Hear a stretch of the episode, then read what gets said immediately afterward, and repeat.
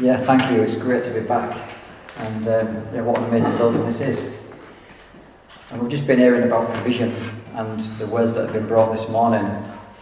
And yeah, we just believe, I just believe that this is just a new beginning for you guys. And um, this weekend is something, the start of something new. I know you've been in here already before, but um, yeah, I just have a sense of something new this morning. But um, we'll be praying into that and we'll bring God's word and see what it says. So, yeah, so we're continuing the series on the spiritual church, and this week um, we're going to be talking about my weakness, His strength, or our weakness and God's strength, Christ's strength. So, we're going to be looking at 1 Corinthians 1 and 2, and I'm just going to invite Jackie up um, just to read the particular verse that I've chosen, which is verse 10 to 17. Bit of congregation participation.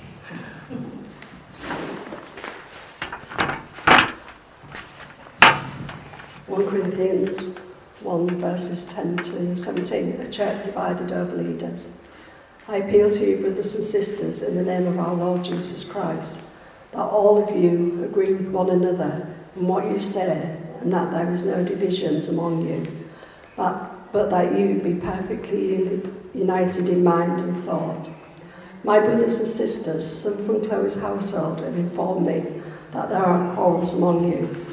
What I mean is this one of you says, I follow Paul, another, I follow Apollos, another, I follow Cephas, still another, I follow Christ. Is Christ divided? Was Paul crucified for you? Were you baptized in the name of Paul? I thank God that I did not baptize any of you except Crispus and Gaius. So no one can say that you were baptized in my name. Yes, I also baptized the household of Stephanas. Beyond that, I don't remember if I baptized anyone else. For Christ did not send me to baptize, but to preach the gospel, not with wisdom and eloquence, lest the cross of Christ be emptied of its power. Amen. Thanks, Jackie. So, yeah, so uh, 1 Corinthians 1, I've just selected some verses there, but the whole story of. So, Paul has visited the Corinth church, Corinth church previously, and he's now returned to Ephesus. So, when he arrives in Ephesus, it's not long after that he hears whisperings and rumours of division within the church, things going on, and in that, I can almost sense Paul's frustration at having left that church and then going on his travels in Ephesus. And then if it was in Hull, I'm pretty sure he'd be saying, What are you all playing at? That'd be the kind of language that I think he'd use in this day. And you see, when Paul visited the church of Corinth, he didn't want it to be about him, he wanted it to be about Jesus. He wasn't into flashy ministry. He didn't want people to follow him. He didn't want people to be quarreling, quarreling rather, and squabbling over which leader they were going to follow. So it caused division within the church. You see, the cross doesn't need fancy packaging. Paul shows us that God was pleased to save those who believed the weak and the foolish gospel of Christ crucified. In fact, God intentionally chose those who were weak and foolish to carry God's word. I like how there's two sides to Paul's teachings. There's always the positive side, then which is followed by a now hear this. And Paul makes it quite clear in Corinthians in 1 Corinthians 1 that he believes in the faith that the Corinth church has. He's not saying you don't have a faith. Where are you? He's, he absolutely speaks to them and says, I know you have faith. You carry the grace of Jesus. But as we go into verse 10 to 17, it seems like an, an almighty now hear this. You see, Paul wants to challenge openly the divisions amongst the believers. Whilst Paul doesn't specifically list a load of issues, we know from these verses that there already are issues with believers following man, following the teachings of man, instead of following the teachings of Jesus. So, in today's church, um, when I want to be careful what I say, it's such a difficult um, preach to put together because I want to use the word church and not refer to the building. I want to use the word church and refer to the people as a body. So when I'm speaking and bringing this, I don't want you sat there going, which church is he on about? What's going on there? What's going on over there? This is us as believers. We are the church. Okay, these are just four walls that we, we meet in, we commune together. So in this day and age, you know, we see it and we hear about it all the time. People following leaders. How many of us have not been to church on a particular Sunday because we've not liked the preacher? Or we've not liked the worship leader? I know I have. Am I the only one here? so yeah, so in that, we, we have a natural ability as, as human beings to go our own way, to follow our own wisdom and our own spirit defining their faith by the teacher they prefer rather than defining their faith by Jesus, who is the teacher. Seeking gifts that others have. Why have I not got that gift? Why have they been blessed with that gift and not me? I've been praying for that gift for years. Been focused on the gift instead of the giver. So there's lots going on in the Corinth church at this point in time. See, Jesus isn't interested in a flashy ministry. He just wants authenticity.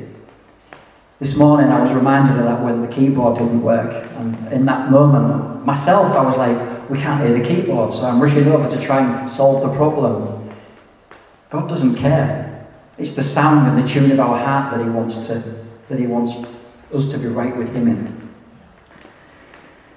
So Paul was greatly concerned that the church was going aligning itself with of the world and moving away from Christ's principles and following man's principles. You see, Paul baptized a few people in the Corinth church, but he doesn't make any great claims to it. In fact, he goes on to say, I didn't want to baptize you because then you may say, I was baptized in the name of Paul instead of being baptized in the name of Jesus. In verse 4, Paul tells the church that he thanks God for them, for the grace of God that has been gifted them. Paul reminds them gifts already bestowed on them, reminding them that through all their current mess, one day they will be blameless in the sight of Jesus Christ. This means one day we will all be fixed from our behaviours. But it's a journey. We, we just can't be perfect. We can maybe, maybe be made perfect in the sight of Jesus Christ through his lens, but here on earth we carry human behaviours. I remember once, um, a member of my family says to me, I was carrying a little bit of not very nice behaviour, and immediately I was literally bombarded with, You're supposed to be a Christian. You shouldn't be behaving like that. This person wasn't a Christian, by the way. And in that moment, it's easy to kind of judge yourself. You know, yeah, I shouldn't be behaving like that. But if I was perfect, I wouldn't need Jesus, right? Jesus came to save me from my sin, past, present, and future. He wants me to be at his right hand when that day comes. So there's Paul saying some very harsh words in 1 Corinthians 1, but all the time reminding them of the love he and God has for that church. All he wants to do is see it succeed and hear good things. You know, for many of us, we have many different giftings. I've not been gifted with the gift of tongues. It's not a problem. I've been gifted with many other things. Because what we should be doing is focusing on the giver of the gifts. In actual fact, the gifts of the Spirit can become one of the most divisive things in the church because it causes quarrels between believers. That doesn't mean to say that we're not called to do other things in the church. You may be called to stand on street corners and preach the gospel, or maybe not. You may be called to plant a church, or maybe not to preach, or maybe not, or to play on the worship, or maybe not. There's lots of things that we could be called to do. But what we need to do is, instead of seeking those gifts ourselves and trying to earn those gifts or develop those gifts, we need to be just asking God, God, if it's in your will, can I have this gift? Can you reveal this gift to me? But one thing we are called to do as believers is take the gospel at every opportunity to people that God opens the door to. That might be in your workplace, it might be in your family, it might be in your neighbourhood. See, we're all, every one of us in this room today, we are leaders. Okay? We are leaders by our own right because we lead people to Christ. You may not be a worship leader, you may not be a church leader or elder, but you are a leader in the sight of Jesus because you are called to, and as we've seen this morning, somebody give their life to Jesus. So, Wendy, you are a leader because you led that chap to Christ. Okay? So, let's not be focused on those things which cause division. I want that, therefore, they've got that, so therefore I want that. We need to be reminded daily that the centre of the church is Jesus, not ourselves or others, and certainly not what we can gain. The church these days is filled with so much consumer Christianity. I'm going to church today because I need to receive, I need to get what I can from the church. The church isn't a popularity contest, it's a place where believers gather with one goal in mind unity in Christ Jesus and spreading the gospel as we go. It's easy to align ourselves with our own knowledge, our own wisdom, and see these strengths when they actually are weaknesses. It's only God's wisdom that is our strength. In myself I am weak, but through Christ I have strength. My weakness is strength. In Luke 9, verse 23, Jesus says, If anyone would come after me, let him deny himself and take up his cross daily and follow me. This verse left me with many questions. Many questions. What should I be denying myself? Am I denying myself enough? Is what I'm doing good enough for God? God has my heart, and I know already that's a good place to be. If God's got your heart, then you're in a pretty good position. As I look around this room, I see people who have embarked on a church journey of planting, given up big church, given up flashy ministry, whatever, whatever it is, whatever church you've come from, you've joined here and embarked on a new journey together. That inspires me, really inspires me. I see, I look around here and I see an intimate gathering of believers. What an amazing opportunity you've got to develop one another, to disciple one another in this setting. Here, church isn't so big that you lose sight of one another. One of the things we need to look at in our journey, one of the things that I've had to need, need to take a look at, am I putting my career or my business ahead of church, ahead of God, ahead of my faith? Am I putting my finances first? My pursuit of spiritual gifts? My own material desires? Whilst it's good to be wise in all these aspects and steward them well, what we mustn't do is worship those areas of our lives. As my wife will confirm, we've been, there's many a time we've been, thought we've been on a, on a journey that God ordained for us and we hadn't. We lost quite a few of our own little empires that we built, thinking, assuming that God was in that for us. And actually, He was in it, all right. He was just letting us go our own direction, and it failed, and it failed, and it failed. But God lifted us up. He brought us back out of those snares that the enemy had left for us. But then I realised as well, whilst we blame the enemy, I made a pretty good job of it ourselves. Well, we made a pretty good job of it ourselves. We shouldn't give the enemy too much credit in our lives for making a mess of our lives because we, we do a great job, don't we? Yeah, so when at church we are quarrelling amongst ourselves, bickering and jostling for position, it can look to the outside world that we're no better than the world. And we are, we're supposed to be. But we're still on a journey. As I was writing this over the past five nights, it's such a difficult preach to write because you don't want it to come across as a, as a big stick. But Paul just says it as it is. There's no way to soften the blow of what Paul says. He just backs it up with love, with the love of Christ, with the love of God. You know, God loves His church. He loves each and every one of us here. And He will honour you for the journey that you've taken on board with Him and allowing Him control. Comparison to others robs us of our joy. It steals our peace. Because when we say, that preacher isn't as good as mine, or he's better than me, or vice versa, or the worship leader wasn't very good, I'm not saying he wasn't very good, I'm just saying that I shouldn't have pointed in that direction, should I? Or the worship leader was a bit off key today.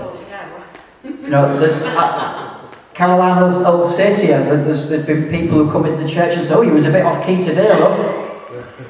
Actually, you know, there's nothing more demoralising to hear that when you're giving it your all up there in front of however many people in the congregation.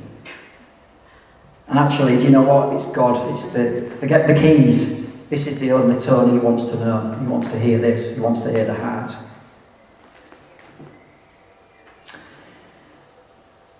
So God loves His church. I was really inspired by what Josh said last week in his preach. Just the small thing that, that I picked up on. See, the Holy Spirit is here right now. He's in each and every believer. If you're a believer here today and you've accepted the Holy Spirit, then He is in you. And like Josh said last week, the Holy Spirit is for all. He's not exclusive, He's inclusive. You just have to receive Him. But there are times when we deny the Holy Spirit as well. There are times when we turn away. There are times when we either come unplugged or we have a faulty connection. And it's that which really we need to be focused on in our journey is keeping that alignment, becoming more aware of the Holy Spirit in us. Yeah, so we just want to focus on chapter 2 now. I'm just looking at the time, we've got plenty left, I think. Have we got plenty left? Yeah. So, chapter 2. In chapter 2 of 1 Corinthians, Paul goes on to repeat what he's already saying in chapter 1 concerning his visit to Corinth and it not being about flashy, show off ministry. He just wants to tell them about Christ and who he is, not himself. He begins to speak more about the Holy Spirit. And I just want to invite Wendy just to read this verse. And we're going to be reading 1 Corinthians 2, verse 10 to 13. These are the things God has revealed to us by His Spirit. The Spirit searches all things, even the deep things of God. For who knows a person's thoughts except their own spirit within them? In the same way, no one knows the thoughts of God except the Spirit of God. What we have received is not the Spirit of the world, but the Spirit who is from God so that we may understand what God has freely given us. This is what we speak, not in words taught by human wisdom, but in words taught by the Spirit, explaining spiritual realities with Spirit taught words. Thank you, Wendy. So, Paul goes on to speak about there's two types of wisdom in that and two types of spirit. We have the human wisdom, and the human spirit, the human, the godly wisdom, and the human spirit and the Holy Spirit. See, we have our own spirit. That is what I want to do today, tomorrow, the next day. And we have wisdom, my own wisdom, that decides how I'm going to get there. Then we have God's wisdom, which is given us through the Holy Spirit. So the Holy Spirit leads me and guides me Okay, he leads each and every one of you who have given your life to Jesus. But in order to hear from him, we need to be aligned with him. You see, God's wisdom through the Holy Spirit brings insight into some of the mysteries of God. We'd like to know how some of those mysteries work, wouldn't we? And the decisions we make and the direction to go. God brings leadership into making those decisions and direction based on learning to be guided by the Holy Spirit and not our own spirit. Earlier in chapter 2, Paul speaks about how he came to the church of Corinth with fear and trembling. Now, we don't know what he was fearing and trembling about. He may have been nervous, perfect human reaction. He may have been ill. He may have just been carrying the weight of what it is he was going to say. But in that event, he was still called to deliver what it was he wanted to say, what he felt God was saying. And he didn't deliver it with eloquent words. He just came as he was and just shared what he had to say. See, my struggle with my calling is, in, in my previous t- three, four years, was what am I supposed to do, God? What is it you want me to do? This was never part of that plan. Standing here today was never part of that plan. It was something way different to this. I wanted to be, go out and, and plant churches and churches. I've, I've already gone into more than one um, and plant a church. But actually, that wasn't what God was calling me to do. In my life, I believe God's called me to be a Joshua type who will hold the hands and the arms up of others who are doing that and supporting them in any way they can. See, I don't want my ministry to be about me. I want it to be about Jesus and about others. And when we have those conversations about church and how we are, we make it about others, we naturally then become a community who supports one another and helps one another. My struggle with anxiety would never take me to new places to meet new people, yet here I am stood here today. This would have been unimaginable four years ago. But it was only after I lost my mum 18 months ago and I spoke at her funeral that God really spoke to me, I believe, and said, This is where I want you. I don't mean speaking at everybody's funeral, but yeah, yeah, that would be a bit of a sad day, wasn't it, if that's all I'd ended up doing for a living. Um, but yeah, but speaking to people. And I was even able to share some of, the, some of God's word in the funeral as well, much to probably the dismay of some that were there. So God is moving me through anxiety. He's not, he's not removing my anxiety, He's helping me work through it. There are some things that won't be fixed until I meet Him. I'd like to think anxiety will be fixed in an instant, and I believe it could be. But it's at God's choosing and God's timing, not mine. So if you're a Christian here today and you've been baptized in the Holy Spirit and you've accepted the Holy Spirit into your heart, then you are filled to full and you have the seal and the assured hope of salvation that one day you will be with Jesus. If you want to grow into the fullness of what God has for you, then surround yourself with like minded believers who want the best for you, not to control you for their own desires, but to see you grow into that fullness. You'll soon find out in your journey if you're with somebody that truly cares for you truly is for you. Because at every success you have on your journey, they will be championing you along the way. They will be supporting you. They will be cheering you on. You will also find out those that carry envy for where God's taking you as well. So I would say to you this surround yourself with good, strong, faithful believers. A wise man once said to me a few weeks ago, well, it was John actually, but. Proverbs 27 17. Just as iron sharpens iron, so one person sharpens another. If you surround yourself with iron and somebody who wants to sharpen you as much as they want you to sharpen them, then you won't go wrong. If you surround yourself with wood, you'll just get splinters. And I thought that was amazing, actually. Well done, John. There should be a credit on the screen, really, but. Um, yeah, so if you seek the gifts of the Spirit, don't be frightened to ask God for them. But all the time, be mindful it's God's will, not our own. And the final part where I'm coming to now 1 Corinthians 13, verse 1 to 3. If I speak in the tongue of men or of angels, but do not have love, I am only a resounding gong or clanging cymbal. If I have the gift of prophecy and can fathom all mysteries and knowledge, and if I had faith that can move mountains, but do not have love, then I am nothing.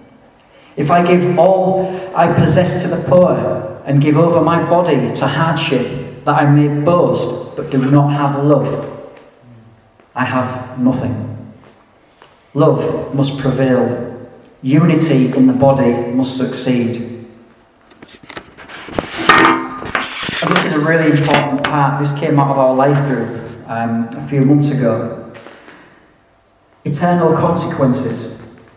You know, when we're out on our daily business, whether at work, whether in the shopping queue, whether wherever we are, as believers, we need to be more focused on the eternal consequences of others who have not yet come to know Jesus. Our behaviour, if wrong, can say to somebody, and that's Christianity. If that's Christianity, you can keep it. That has a massive eternal consequence for somebody who's not yet come to know Jesus. So that's quite a powerful moment in our growth group, in our life group that we we heard somebody say, and that really brought a big thought process of even when I'm out and about or at work, what does my language say about Jesus? What does my posture say about Jesus? And one of my favourite politicians, John F. Kennedy, at his inauguration said these words And so, my fellow Americans, ask not what your country can do for you, ask what you can do for your country. I just want to switch the words a little bit. Let's change that to ask not what your church can do for you, but ask what you can do for your church. Because if we can develop that mindset, then we won't go wrong. We're human as well and we're work in progress. We all have emotions, we all have instincts, we all have DNA, we all have a past. But it's looking forward that counts. We're all a broken body, but hopefully less broken tomorrow than we are today. So, as I was saying earlier, this is such an intimate setting. You guys have got such a blessing in that you can really develop one another. You can really focus on one another's journey. You can help one another. You won't lose sight of one another and look ahead to the bigger picture. So, one of my failings is I'm too busy sometimes looking at what God might do in the future and focusing and not focusing on what He's doing right now. So, I'm looking at what's ahead and missing the blessing that He wants to bring to His church through me right now. So, let's focus on the moment, let's focus on the day, let's focus on what's in the here and now. You know, insecurities is a big issue in our church. The body. And the issue with insecurity is that also brings division. Because we all have a natural want to be liked. Nobody wants to be told oh, or hear, I don't like him or I don't like her. Or that worship leader's a bit, never smiles, or uh, again, not you, Caroline, I'm not saying you. But what that brings is when we have a need to be liked by man, we forget that it's Jesus who loves us and he cares for us. We become focused on the approval of man instead of focusing on what Jesus already did for us and paid the price on the cross for us. The bandage lights come back up.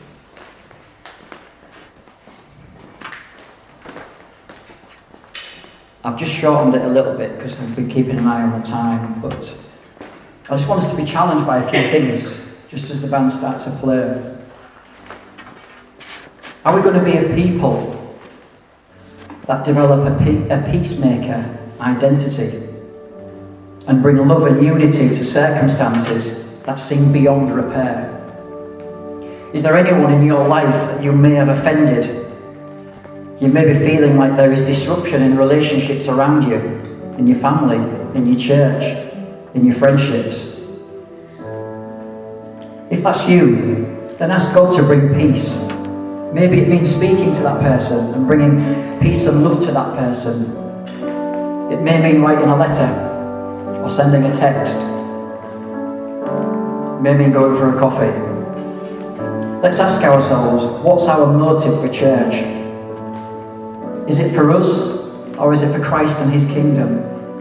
Are we seeking to become popular, well known? Are we seeking to become famous? Because Jesus isn't famous. Jesus never wanted fame. That's not what Jesus is about. Jesus is about love. And with Christ, we can succeed.